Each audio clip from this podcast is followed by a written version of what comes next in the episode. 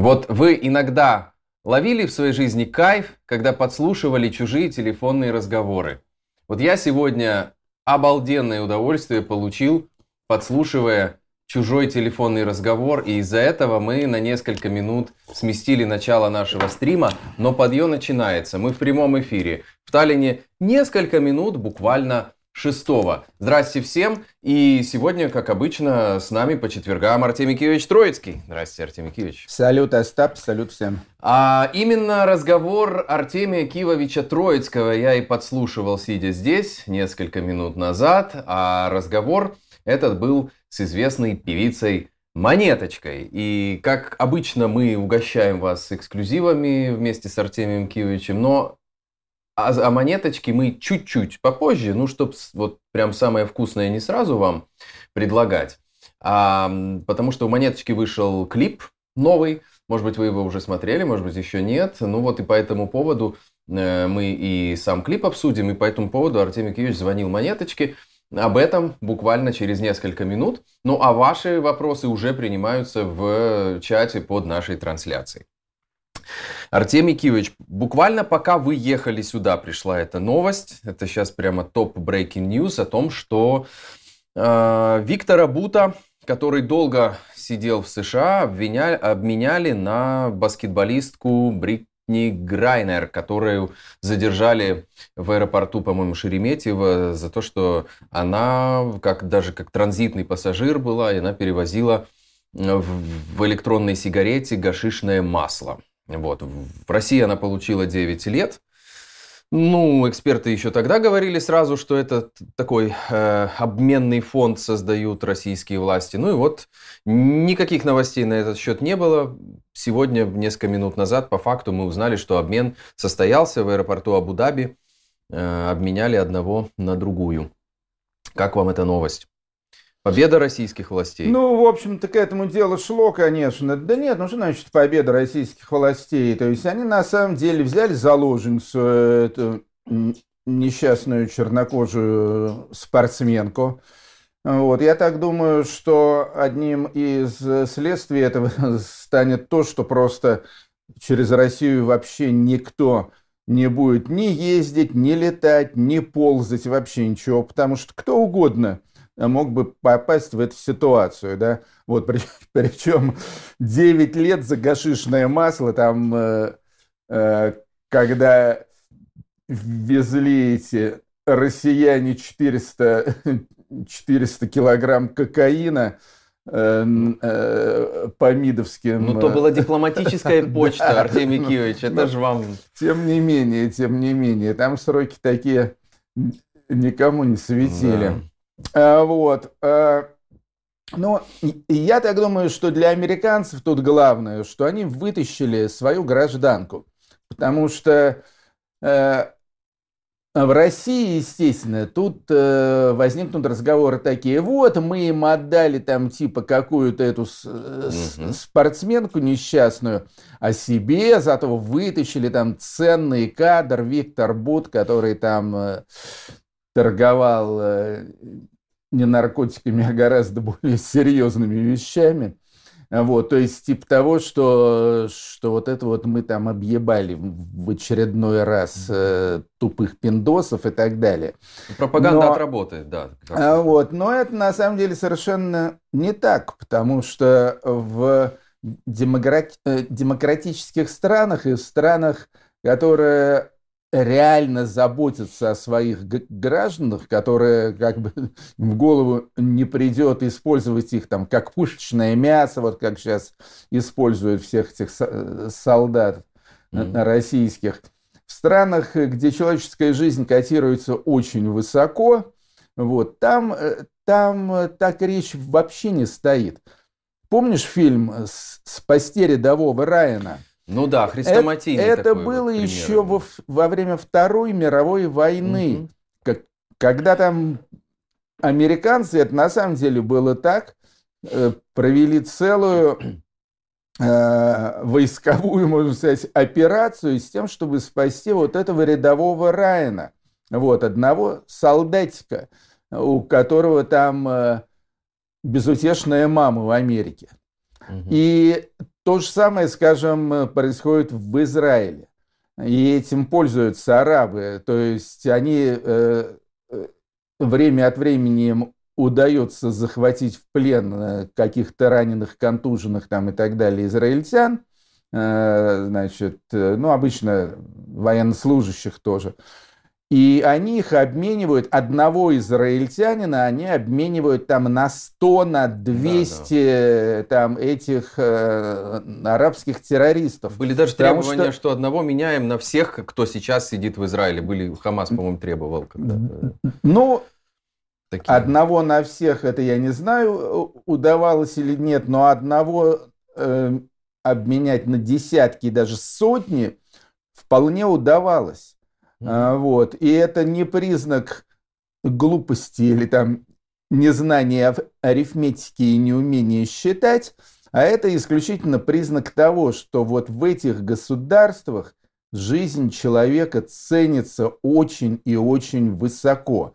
Вот, и можно там хрен с ним, с этим мусором э, человеческим, который э, оттирается в наших тюрьмах – вот, пусть их будет много, пусть они будут там реальные преступники, как этот хмырь Буд.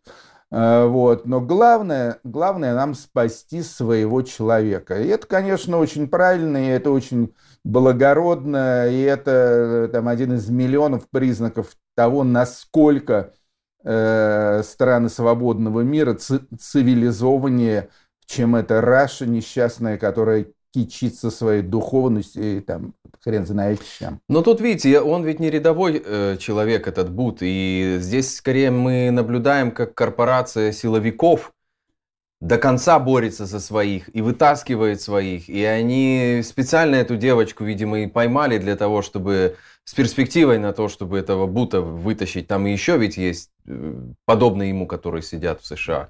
Я думаю, что многие россияне поверят в эту вот... Сейчас, сейчас пропаганда будет мощно это отрабатывать. Я думаю, поверят в это как в победу ФСБ, значит, гениальные спецоперации и так далее. Остап, мне похуй. Вот, вот мне абсолютно пофигу те россияне, которые в это поверят. Потому что это, это ребята матерное слово я уже произнес, больше не буду скажем так, очень мягко и вежливо. Это люди очень недалекие. И если этих людей в России живет э, там некоторое количество миллионов, а может быть и десятков миллионов, то тем лучше для Путина и тем хуже для России. Это да, но вот э, есть такая история, что для Путина может э, стать э, намного хуже, чем сейчас. И вот э, Абаз Галямов, политолог, экс-спичрайтер Путина, опубликовал со ссылкой на свои источники э, такую вещь, что э, в окружении Путина прорабатывается проект «Ковчег», а именно в случае ухудшения внутриполитической ситуации, вызванной проигрышем в Украине, значит, отчалить планирует Путин и его окружение в одну из латиноамериканских стран – и, ну, тут, конечно, параллель сразу просматривается с нацистскими преступниками. И вот он говорит о том, что путинские эмиссары там активно зондируют почву. Сначала они думали, э, что это будет Китай, но китайцы слишком себе на уме, и китайцы не любят проигравших, и, в общем, в Китае им неспокойно. А тут вот проект «Ковчег», то ли Аргентина, то ли Венесуэла. Как вам кажется, случится это? Вы вот мечтали бы увидеть внезапный отъезд Путина из России? Да, в общем-то, я ничего не имею против ну, внезапного отъезда Путина, его ближайшего окружения, дружков там всяких. Это был бы совсем неплохо. То есть э, главное, чтобы этой нечисти не стало в России, ну, со всеми следующими из этого выводами, а именно, э, чтобы, естественно, тут же закончилась война, вот. Ну, а там посмотрим. Угу. Я думаю, что политолог Галямов, в общем-то, никакой Америки не открыл. Ни латинской, ни прочей. Вот, естественно, такого рода вещи прорабатываются. Более того, я абсолютно уверен, что еще даже до всякой э, войны с Украиной, еще где-нибудь там э, в благополучные нулевые годы, такие варианты тоже прорабатывались, mm. потому что Путин э, человек абсолютно параноидальный, как известно, супер параноидальный, супер трусливый и так далее. Вот. И он, конечно же, давным-давно уже рассматривал всякие запасные варианты, всякие форс-мажорные телодвижения и так далее. То, что выбор остановился на Латинской Америке, это тоже по-своему логично, потому что, ну, куда в принципе может бежать изгой, международный преступник и так далее Путин. Естественно, в первую очередь в голову приходят такие же одиозные страны-изгои, коих в мире на самом деле, ну, фактически две штуки. Э, это Иран и Северная Корея. Но ни в Иран, ни в Северную Корею, естественно, Путину не хочется. Угу. Потому что ну, в Иране там сплошное мусульманство и так далее, которое Путин вряд ли станет на старости лет осваивать. А в Северной Корее там э, тоже жесткач там всяческий.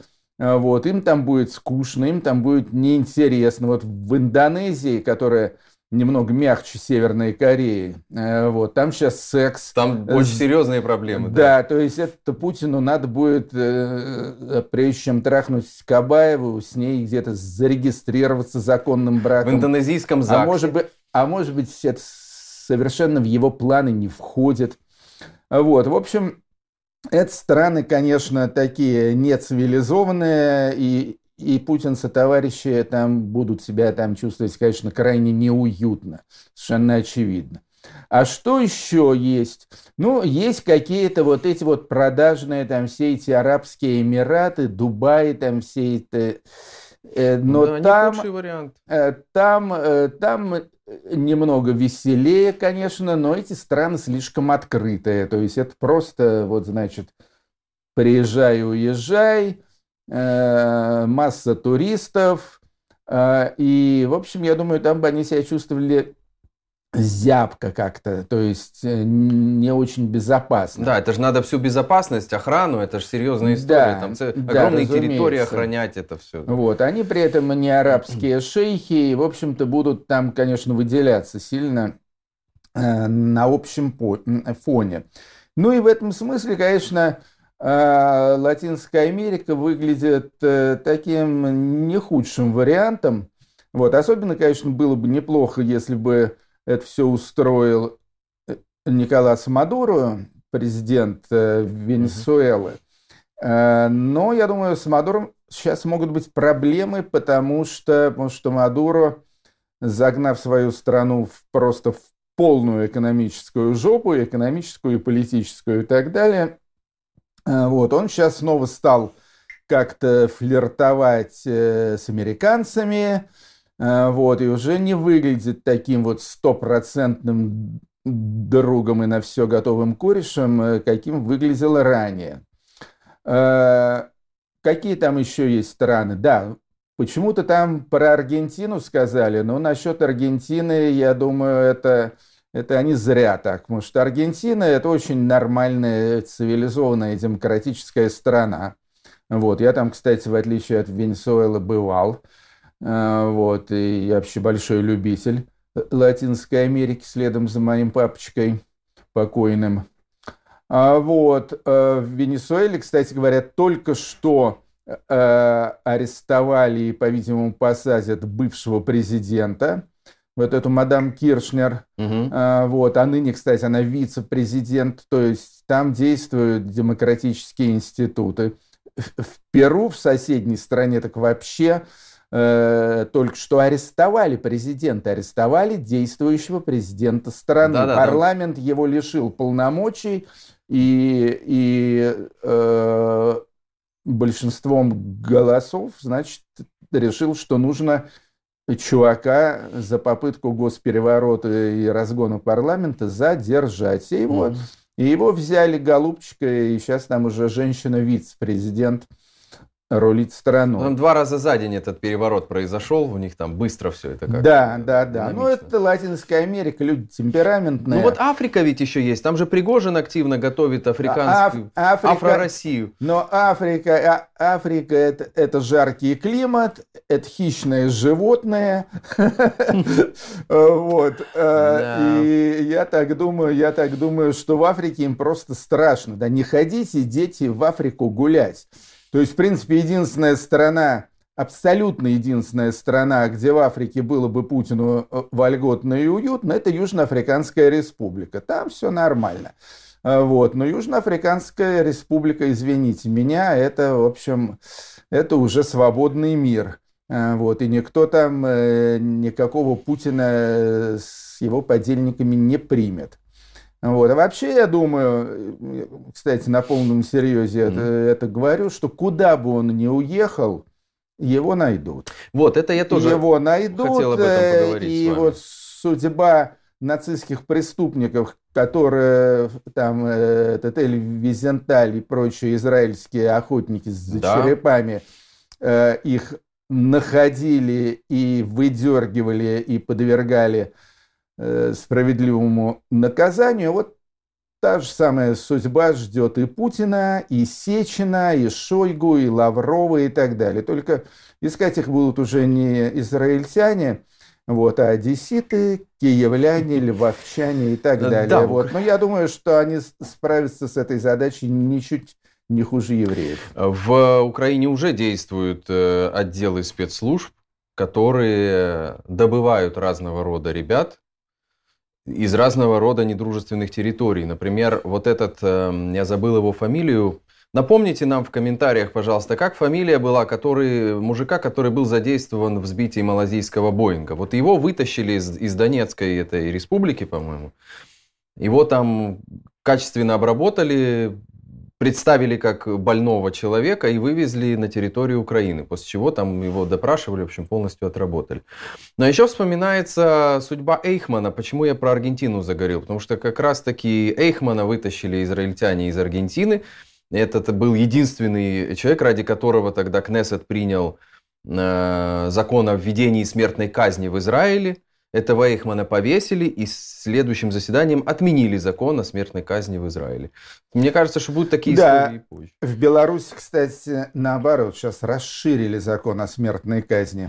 Да, раз уж мы так плавно перешли, как вы думаете, это Лукашенко пытается упредить предательство? поскольку зашатался, может, и его режим, и путинский как-то слабеет, и силовички там, и разные чиновники могут побежать не, не в те стороны перестраховывать? Ну да, разумеется. В общем, тут, э, тут ситуация понятна. Естественно, э, пахнет паленым, и в Беларуси особенно. Э, вот, поэтому в Беларуси раньше была смертная казнь, и там вообще очень много народу уничтожили. То есть вот я читал, что с 90 там какого-то по 2021 год, там было казнено 400, да. порядка 400 человек. Это очень много. Э, но тогда там казнили за терроризм. То есть, скажем, вот было известное скандальное дело, взрыв метро в Минске, где поймали, по-моему, двух парней, которые явно были вообще ни при чем, угу. но их тут же мгновенно засудили и тут же мгновенно расстреляли. Э, в общем, было такое очень-очень сомнительное и крайне позорное дело. Э, вот. А сейчас э, к подрастрельным там приписали еще и государственных чиновников и военнослужащих, которых подозревают в государственной измене. Ну, то есть это просто со стороны Лукашенко очередной акт запугивания не более того, так что ничего удивительного тут нет. Белоруссия, кстати, единственная страна в Европе, в которой действует смертная казнь. То есть даже да, в России да, да. этого нет. Да, в России мораторий, насколько я помню, действует. Есть мораторий, да. который все время требует отменить. Спасибо большое вам за вопросы в чате под нашей трансляцией. Вот как раз время перейти. Мне, мне как-то о монеточке поговорить гораздо приятнее, чем о Лукашенко, о смертной казни в Беларуси, поэтому к ней переходим. Олег Миронюк как раз и пишет. Осталось, супер, осталось только узнать, кто такая монеточка. Олег, вы знаете, наверное, и хорошо, что вы не знаете, кто такая монеточка, и вы вот сейчас посмотрите после нашей трансляции новый клип монеточки и узнаете, кто она такая, потому что ну, на мой взгляд, монеточка, та, которая, как, как ее мы знали, допустим, по ее первым песням, и та монеточка, которую мы видим сейчас, это просто неимоверная разница. Она настолько выросла, у нее такой мощный социальный посыл. Согласны вы с этим, Артемий? Да, я с этим абсолютно согласен. В общем-то, я, э, я ее поначалу как-то не особо заценил. Э, видел я ее один раз э, на фестивале «Дикая мята», но я вообще не люблю вот все эти массовые э, пивные фестивали. Вот. Но иногда меня туда заносят какие-то друзья с собой привозят. Вот. И вот как раз на таком фестивале там, какие, там какая-то знакомая английская группа выступала в качестве хедлайнера, уже не помню кто. Вот, ее-то я как раз и пропустил. вот. Зато послушал монеточку. И на меня это как-то особого впечатления в каком году это не было? произвело. Но это было в те годы, как, когда я еще в Россию ездил. Я думаю, это было где-то году в 19 или 20 летом, естественно. А, вот. А потом я послушал какие-то ее последние работы, ну и надо сказать, что она и в музыкальном отношении очень прибавила.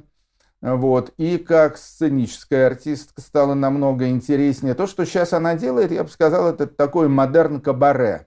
Mm-hmm. То есть, э, или, скажем так, шансон, но ни в коем случае не русский шансон, а, собственно, настоящий шансон. В исконном смысле слова шансон. Французский шансон, такой изысканный, поэтичный, ироничный и так далее.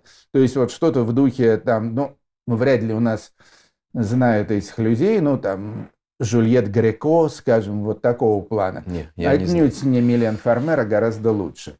Ну вот, значит... Э, я люблю Милен Фармер. И Монеточка большой молодец. Я ее видел последний раз на концерте совсем недавно. Они приезжали с Noise MC. Ну, mm-hmm. то есть они сейчас э, и живут в одном городе, в Вильнюсе. Mm-hmm. И, э, соответственно, у них был такой тур, кстати говоря, посвященный э, Украине и долой войны. Вот. И монеточка снова будет в Таллине 14 декабря. Я думаю, что и в других каких-то окрестных городах она тоже будет, так что следите за рекламой. Вот. А конкретный повод э, разговора, и почему я позвонил сейчас и поздравил – Э, ну, во-первых, я ее поздравил э, с ребенком, который у нее недавно появился на свет, девочка по имени Нина. Да. Пожелал ей стать такой же прекрасной вокалисткой, как Нина Хаген или покойная Нина Симон. А вот, а во-вторых, поздравил с этим видеоклипом, который на самом деле выдающийся, то есть он очень хорош э, по картинке.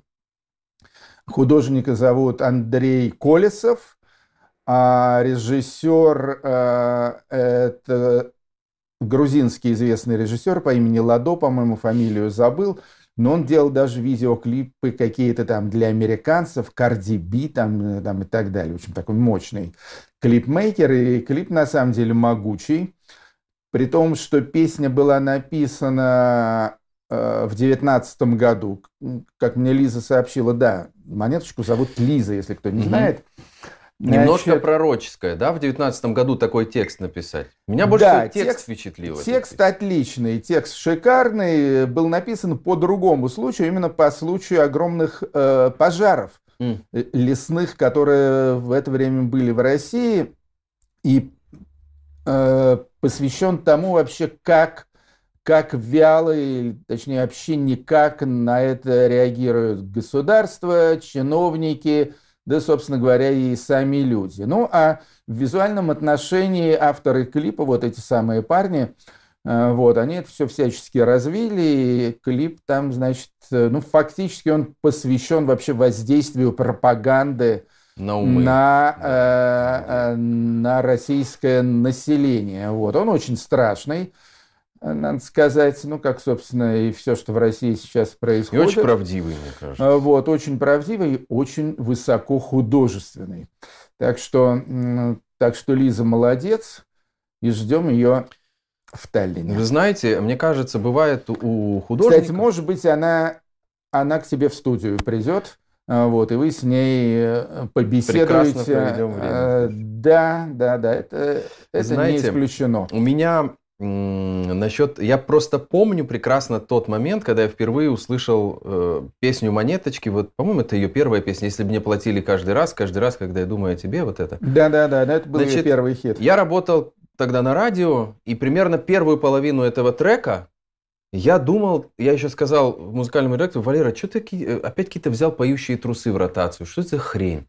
Значит, и, и потом расслушав, да, короче, когда я дослушал этот трек, у меня было уже колоссально, абсолютно другое впечатление. И потом я скачал альбом и, в общем, очень проникся ей уже тогда. Но, конечно, тот текст, который мы услышали сегодня, меня больше всего впечатлил текст. На втором месте видеоряд и на третьем музыка. Мне кажется, что она его писала э, в девятнадцатом году под впечатлением, может быть, от пожаров, но как часто бывает у гениальных людей, э, ей это было послано немножко э, наперед, с тем, чтобы это сегодня прозвучало именно. Понятно. Значит, будем называть монеточка слэш Кассандра. Да, в общем, Э, обязательно посмотрите после, только после нашей трансляции а, этот клип, а, новый клип «Монеточки». Ну а пока поставьте лайк под ее на Ару ТВ с Артемием Троицким. Ну вот тут э, сегодня люди заинтересовались, вот, например, Елена Некрасова, Артемий Кивович, когда вы были главным редактором российского «Плейбоя», в вашем подчинении находились люди. Каким руководителем вы себя чувствуете? Ну и тоже еще тут спрашивают про вот э, вашу карьеру в плейбое, бытность руководителя. Да нет, но это старая история. То есть я на самом деле, я основал этот самый российский э, плейбой, был его главным редактором э, с нулевого дня и вплоть до нулевого года, то есть до mm. 2000 года. А история в общем, такая занятная. Вот, но мне совершенно неинтересно сейчас в нее углубляться, поскольку я не вижу, в отличие там, от старого текста монеточки, никаких аналогий э, с сегодняшним днем в своей плейбойской э, карьере. Руководителем э, я был, трудно сказать каким, то есть это со стороны виднее, хороший руководитель или нет – но то, что я могу точно сказать, что мне никогда начальником быть не нравилось. То есть у меня было несколько эпизодов в жизни, когда я был начальником. Mm-hmm. То есть я был начальником по музыке на российском телевидении с 91 по начало 94 года. Там все эти программы А, Экзотика, там Джаз Тайм и так далее. Все были мои передачи. А, вот. Мои в, см- в смысле, что как бы под моим крылом. А, вот. И, и отчасти с моим участием. Значит, э, потом э, на НТВ я тоже был таким как бы полуначальником, в плейбое был начальником. И мне это никогда не нравилось. То есть мне не нравится командовать людьми, мне не нравится осуществлять менеджмент э, и так далее. То есть мне самому никогда не нравилось подчиняться кому бы то ни было. Ну и, соответственно, мне и не, не нравилось быть в роли человека, которому подчиняются угу. другие. Не мое это дело, не могу я быть начальником, хотя, ну там, судя по успехам журнала, э, все у меня шло там э, в высшей степени благополучно, то есть были всякие рекордные тиражи, э, большая шумиха вокруг отдельных э, публикаций и так далее. То есть тут было все, все неплохо, и ушел я из плейбоя, честно говоря, просто потому, что мне дело надоело, и были некоторые э, аспекты этой работы, которые меня раздражали. А я ужасно не люблю, в общем, напрягаться, вот, и идти на компромиссы, и, в общем-то, это вынудило меня, в конце концов, сказать «пока», и после этого я там стал числиться просто редактором-основателем, но уже фактически mm-hmm. работать перестал, ну а потом э, и вовсе это все схлынуло. А вот я не помню, чтобы вы рассказывали, а как именно тогда можно было привести плейбой в Россию? То есть у вас были какие-то знакомые э, в США или как это? Это как франшиза работала или как это было? Нет, у меня не было знакомых в империи плейбоя в США. А, в общем-то, все произошло таким образом, что американцы захотели сделать русскую редакцию Playboy. Новый рынок появился. Вот, то есть Playboy International. С одной стороны, это новый рынок, и, и рынок очень крупный. С другой стороны, это как бы почетно, да, что вот бывшая СССР, Россия, да. империя зла и все такое прочее. И опаньки, и там тоже плейбой, да. и кириллица. Еще, еще и секса не было, а тут вот плейбой. Да, да, секса не было, а тут целый плейбой да, вдруг. Да. Вот, так что инициатива была американская. И они там просто провели, я так понимаю, что-то вроде кастинга. То есть э, я не знаю, как это происходило, это мои догадки. Mm-hmm. Вот, но они сделали что-то вроде кастинга, рассмотрели разных российских деятелей э, на предмет того, вот, кто мог бы из российских журналистов э, возглавить журнал Playboy. И почему-то выбор свой остановили на мне и обратились ко мне с этим предложением, которое на меня э, свалилось как снег на голову. То есть я вообще, я вообще не думал, не гадал и так далее. Более того, моей первой реакцией э, был отказ. Я сказал нет, потому что я в то время был очень увлечен телевидением. То есть у меня шли параллельно радиопередачи, я уже не помню, это был, это был, наверное, 94 или 95 год, значит, mm-hmm. у меня тогда э, было радио, я уже не помню, радио Максимум это было, или радио 101, или еще кто-то. Угу. Вот. Потом у меня была большая работа на НТВ, где я, с одной стороны, был ответственным вообще за все их развлекательное вещание, с другой стороны, у меня была еженедельная программа «Кафе Обломов», довольно популярная. А вот. Э, и я, в общем, совершенно не хотел чем-то там еще заниматься. Вот. Еще у меня было несколько газетных колонок, журнальных колонок и так далее. То есть я был очень э, загружен, скажем так. Так что моей первой реакцией было сказать «нет». А, вот. Потом я просто об этом рассказал всяким друзьям, знакомым. И они сказали, вот. ты что, И они все, естественно, стали крутить пальцем у виска и говорить, да ты что, да о такой работе мечтает любой мужчина Абсолютно, в мире. Да, Вообще да. это круче этого ничего не бывает. Вот я подумал, да, может на самом деле какую-то я делаю глупость. Вот. Ну, в общем, и спустя две недели после предложения и, собственно, своего отказа, а, я им позвонил. Там был малый по имени Генри Маркс. Mm. Насчет имени Генри я уже не уверен. Фамилия точно его была Маркс.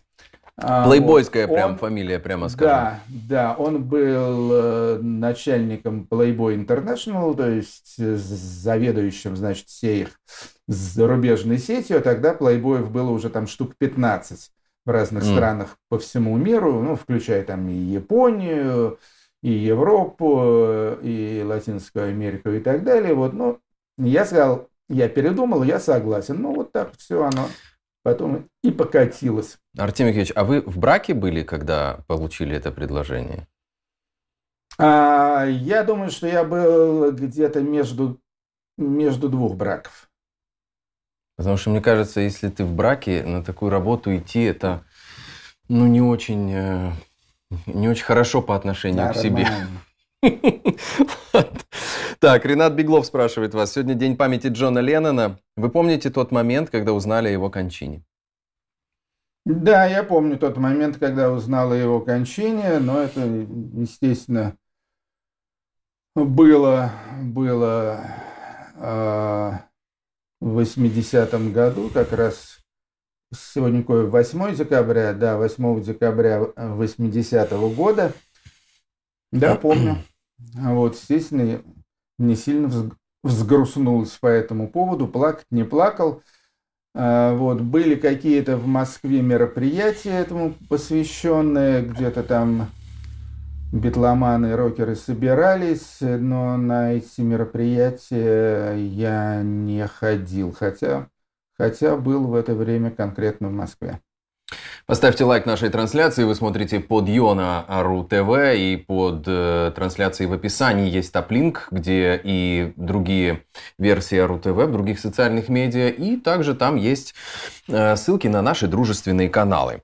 Э, про украинский язык хочу поговорить. Появилась новость, что э, известное приложение по изучению иностранных языков Duolingo, ну, одно, одно из самых популярных, самых крупных, а вот так вот, они подсчитали, что с начала войны в Украине миллион триста тысяч людей изъявили желание изучать украинский язык, причем довольно существенная доля из, этих, из этого миллиона трехсот э, это Япония, это Корея, это какие-то совершенно и по лингвистическим группам, и по территории далекие страны от, этой, э, от Украины, от украинского языка. Как вам эта новость? Ну, эта новость меня абсолютно не удивляет, поскольку я с этим уже сталкиваюсь вот на, на, протяжении всех последних 10 месяцев. Украина страна героическая, Украина страна, о которой сейчас все говорят и все пишут, причем говорят и пишут исключительно с огромной симпатией. И э, я уже очень много слышал о том, что люди начинают изучать украинский язык. Это, кстати, касается не только японцев и корейцев, а, вот, это касается не только американцев и европейцев, это касается и русских тоже. То есть у меня вот Кстати, несколько, да. несколько моих русских знакомых, к сожалению, не я сам, э, вот, но ребята помоложе и подинамичнее, чем я, э, вот, они сейчас начали учить украинский язык. Тем более русскому человеку выучить украинский намного проще, чем японцу или корейцу. Так что э, украинский язык сейчас в большой моде, и я думаю, что э, числом миллион триста тысяч количество людей, которые начали изучать украинский в последнее время, отнюдь не исчерпывается. Думаю, что таких людей больше и открываются, скажем, в американских университетах там э, какие-то специальные украинские кафедры, курсы украинского языка. Вот, это очень востребовано. Э, и я, я очень, я очень рад э, в этом смысле за Украину. Она становится просто очень заметной и Э, влиятельной страной в этом смысле. Вот. Ну, естественно, плата за эту заметность, она, э, вот, она очень велика, э, вот, но, но тем не менее, тем не менее, думаю, что, как, кстати, очень многие пишут, Украина это, это страна будущего. Ми теж можемо зробити тут українську сторінку, якщо це буде цікаво нашим глядачам. Пишіть це в коментарях, якщо вам цікаво щось на українській мові. Тут у нас у ефірі Ару ТВ, то ми без яких запитань можемо це зробити для вас. Отлично, спасибо. Музыка для моих ушей. Хорошо. Можем, можем э, возвращаться к украинской мове. Я, кстати, хочу сказать э, слова благодарности. В Таллине, как вы хорошо знаете, есть э, торговый центр «Виру». Так вот, я уже третий раз слышу в этом торговом центре украинские песни, у песни украинских исполнителей. Значит, один раз я зашел, там играл ранний э, Океан Эльзы, один из песней из первого альбома. Значит, сегодня я там был, буквально свежее впечатление, играла Христина Соловий. Украинская Люсь песня? А, э, вот это, по-моему, у меня немає дому. Я не помню, как она называется. Mm-hmm. Справа в тому, что в мене немає дому. Это.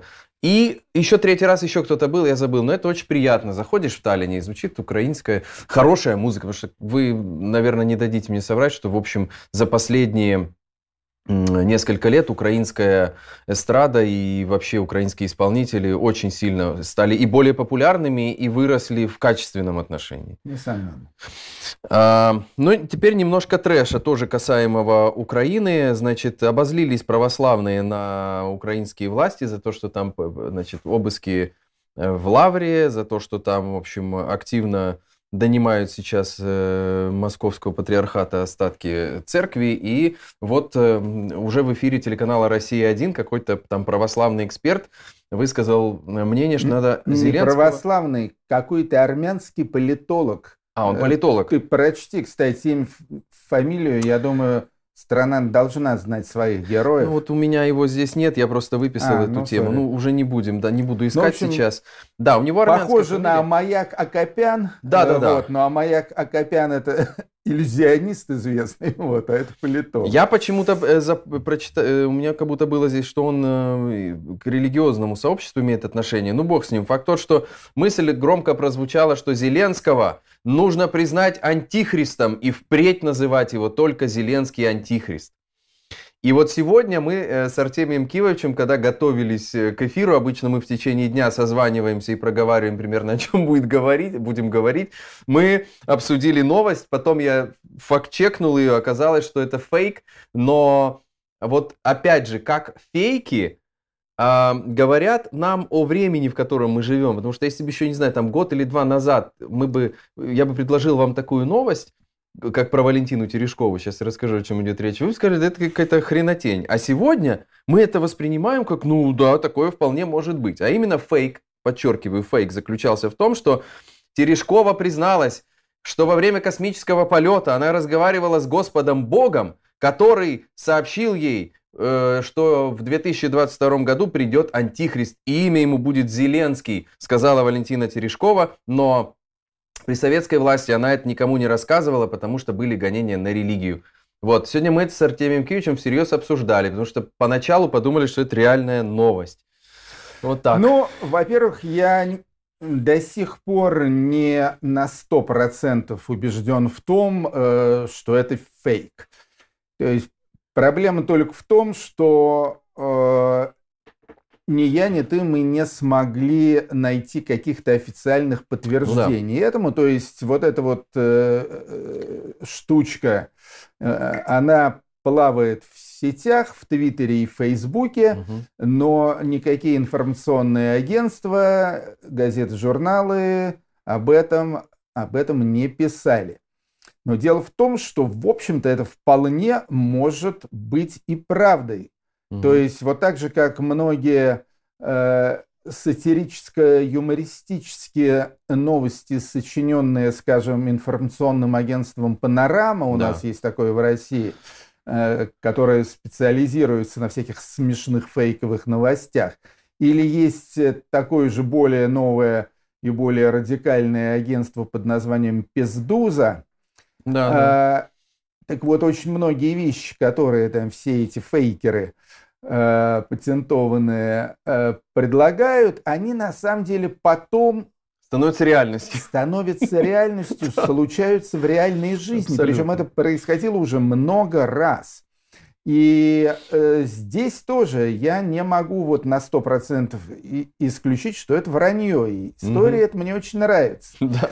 Э, тем более, что Валентину Сергеевну, по-моему, я уже не помню, как ее по отчеству, Терешкову, я лично несколько раз встречал. Потому что, во-первых, мы с ней земляки. Она родилась в деревне под Ярославлем. Угу. Я тоже уроженец города Ярославля и видел ее в Ярославле на каких-то мероприятиях э, куда я в свое время тоже бывал зван. Угу. Во-вторых, она была долгое время начальником такой организации, которая, я даже не знаю, существует еще или нет, Союз обществ дружбы.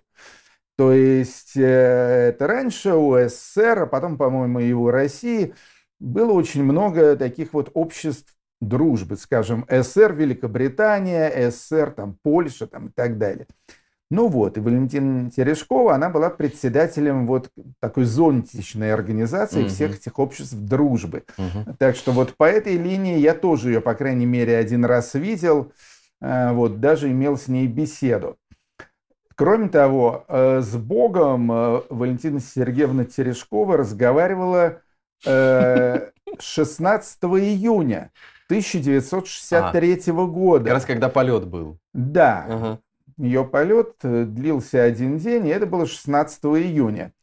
16 июня – это мой день рождения. То есть 16 июня в день исторической беседы Терешковой с Господом Богом мне исполнилось аккурат 8 лет.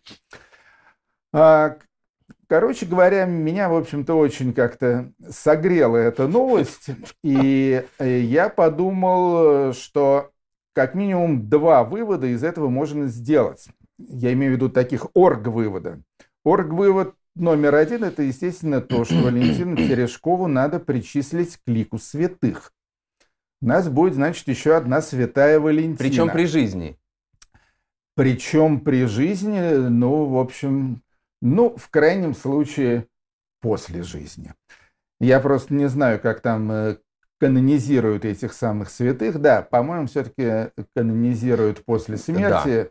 Да. Э, так что, да, Пусть, но, но здесь пусть бы, это будет э, отложенное событие. Но здесь бы могли немножко языческий элемент внести. Она бы могла стать святой при жизни в статусе оракула, и через нее могли бы у Бога спрашивать, допустим, как вести там спецоперацию, или вот какие-то такие насущные вопросы. Ну, может быть, может быть. Тут э, можно было бы к этому много чего прицепить, потому что известно, что были же там всякие вот эти блаженные, ну, там э, самый известный случай это Жанна Дарк. Угу. Вот, и еще куча всяких людей, в основном католического вероисповедания, которые, значит, э, общались э, с Богом и потом вот. выходили на публику со всякими откровениями, и в тех местах, где им Господь или там Дева Мария являлись, там потом строили храмы и монастыри и так далее. Вот тут то же самое. Ну, в космосе, конечно, храм не построишь, вот, но можно попробовать. То есть там же летает сейчас эта русская какая-то МКС, Международная космическая станция. Русская она вся, часть. Она вся увешана иконами. Вот, это, вот. Это, это просто караул. То есть, то есть там ребята, я так понимаю, тоже готовятся ко встрече с Богом, и, значит, э, э, ради она... такого дела обвесились э, ликами. Она депутат Госдумы же Терешковой. Она депутат Вот, Госдумы. ей можно было бы в президиуме отвести отдельное место, такое статусное, она бы с него вещала бы волю богов или бога, вот, э, депутата. Да, да, это, это, это высокая ответственность, конечно, но а, а второе, ну, помимо канонизации Терешковой, я так думаю, что на, она должна была бы пока пока, значит, жива, ей надо было бы выступить с еще одной исторической инициативой. Она же, собственно говоря, про обнуление Путина да. сказала. Так вот, э, ей надо было бы предложить объявить Владимира Путина богом. О, точно. Вот и это, в эту волю она и будет транслировать. Вот, вот это было бы круто. А потом еще сказать, что именно с ним она Сна... и разговаривала, когда летала в космос. Да, да сначала обнулили, а потом э, обожествили. Да, но есть, Артемий Киевич, еще одно совпадение. Э, вы, вы сказали, напомнили э, два совпадения. А я вспомнил третий, потому что 16 июня, в ваш день рождения, я не помню только это был или 19 или 18 год, по-моему, 18 Я был в Одессе. Вы были в Одессе, и мы с вами были вместе на радио которая радиостанция находилась на улице Валентины Терешковой. Вот так вот. Позднее ее переименовал Саакашвили в улицу Героев Крут. Но много лет подряд это была улица Валентины Терешковой в Одессе, в районе Черемушки, где, где Терешковой 15 находилась радиостанция, куда мы приглашали Артемия Киевича. Да. Так. Приятные воспоминания. А, сейчас, тут еще Что были, пишут? были интересные вопросы. Вот Ренат Беглов сегодня с Риком Рубином я не знаком, сразу отвечаю. Сейчас, сейчас, сейчас. Вот Ренат Беглов, он хорошо сегодня. Вот во времена, когда вы имели отношение к нашему радио, топ-рейтинг чартова дюжина действительно формировался на основании зрительских голосов или голосования чисто формальность? Такие ностальгические, теплые вопросы у вас, Ренат, мне кажется. Я не помню. Извините, Ренат, я не помню. Я у них там был экспертом, то есть я рецензировал эти песни от подавляющего большинства из которых я приходил в полный ужас и постоянно критиковал Мишу Козырева за их репертуарную политику этого нашего радио. Ах ты. Вот. Но он очень четко придерживался вот этого формата говнорока, угу. вот, и в результате я просто отказался, э, несмотря как бы на, на какие-то свои личные симпатии, я отказался в этом деле участвовать. По принципиальным соображениям, по вкусовым соображениям. Не принципиальным, а просто, но мне не хотелось каждую неделю выслушивать порцию вот этого самого угу. русского рок-говна. А, такой еще бизнес, бизнесовый вопрос, но мне кажется, что его можно распространить и на, на культурно-музыкальную сферу. Вот, э, значит, есть такой э, конкурс, э, очень престижный конкурс стартапов, называется питчинг стартапов, значит, куда новые стартапы можно, значит, отправить и получить около миллиона долларов на их развитие, если они того достойны, по мнению авторитетного жюри, там экспертов, называется он слэш 100. Так вот, произошло следующее. Значит, там два человека с русскими корнями, они создали стартап, который уже успешно работал, занимался тем, что талантливых россиян направлял, ну и людей из других стран направлял в Британию на работу, помогал им э, с визами. И через них прошли многие люди, которые там работали в революте, во всяких авторитетных современных, значит, организациях. И вот они подались на эту премию, и им сначала ее дали, то есть они победили, а потом отозвали эту победу, потому что у них э, якобы связь с Россией. Хотя они сами просто выходцы из России, но это их история, она ни документами, ни финансированием никак с Россией не связана. Разве что несколько специалистов у них тоже работает из России. Вот как вам такой кейс? Может быть, вы еще встречались, когда вот по паспорту, что называется, судят людей. Может быть, с музыкантами были подобные случаи. Как в целом вы эту историю воспринимаете? С музыкантами подобных случаев не было. То есть, естественно, отменялись концерты, разрывались контракты и так далее, но только в том случае, если эти музыканты поддерживали войну и Путина. Uh-huh. Вот это вот история с Гергиевым, с Нетребко и так далее. Я считаю, что это абсолютно оправдано. Значит, э, вот такого рода истории я предпочитаю их вообще никак не комментировать и тем более не оценивать. По той простой причине, что э, я не знаю всех подробностей. То есть тут можно выносить какие-то вердикты и говорить, это хорошо или это плохо, только в том случае, если ты абсолютно в этом самом деле. Э, и знаешь э, все тонкости и э, всю аргументацию с той и с другой стороны. Угу. В данном случае я этого не знаю. То есть, если на самом деле какие-то талантливые ребята завели этот самый стартап, честно выиграли конкурс, и их лишили э, этой главной премии только потому, что, там, скажем, они родились в России или у них русские фамилии, это mm-hmm. свинство, это абсолютное свинство, и, в общем-то, ничего тут э, больше и не скажешь. Угу, угу. Но я почему-то думаю, что там есть какие-то другие соображения, о которых просто э, не упоминают, значит, те, кто жалуются на эту ситуацию.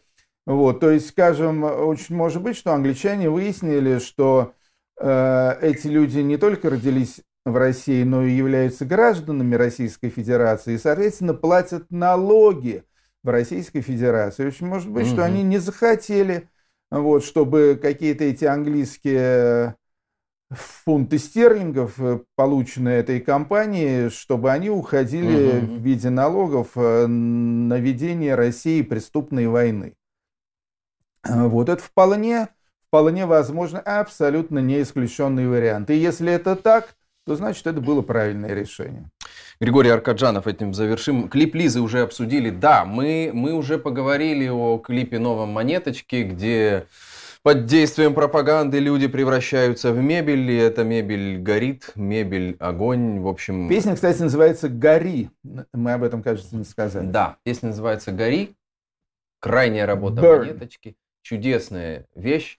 Мы сегодня заканчиваем. Сегодня нам нужно, обычно мы чуть больше часа работаем. Сегодня нам нужно завершить э, ровно час. Э, мы проработали. Спасибо большое всем. э, кто смотрел. Спасибо за лайки. Если еще не поставили лайк, поставьте прямо сейчас. Сразу после нашего подъё включайте клип «Монеточки Берн» и смотрите ее новую работу. Спасибо большое. Спасибо, Артемий Киевич. Спасибо, Остап. И я хочу еще сказать, что, скорее всего, на следующей неделе состоится у меня визит э, в живой уголок. Угу. Давненько я там не бывал, так что, ребят, следите за анонсами. Анонсы будут, естественно, на Ару ТВ, ну а также я стараюсь не забывать анонсировать живой уголок в своем твиттере. Э, вот. Вы, пожалуйста, будьте здоровы, не замерзайте. И не забывайте, слава Украине! Героям слава! Ссылка на живой уголок в топлинке под трансляцией. Пока.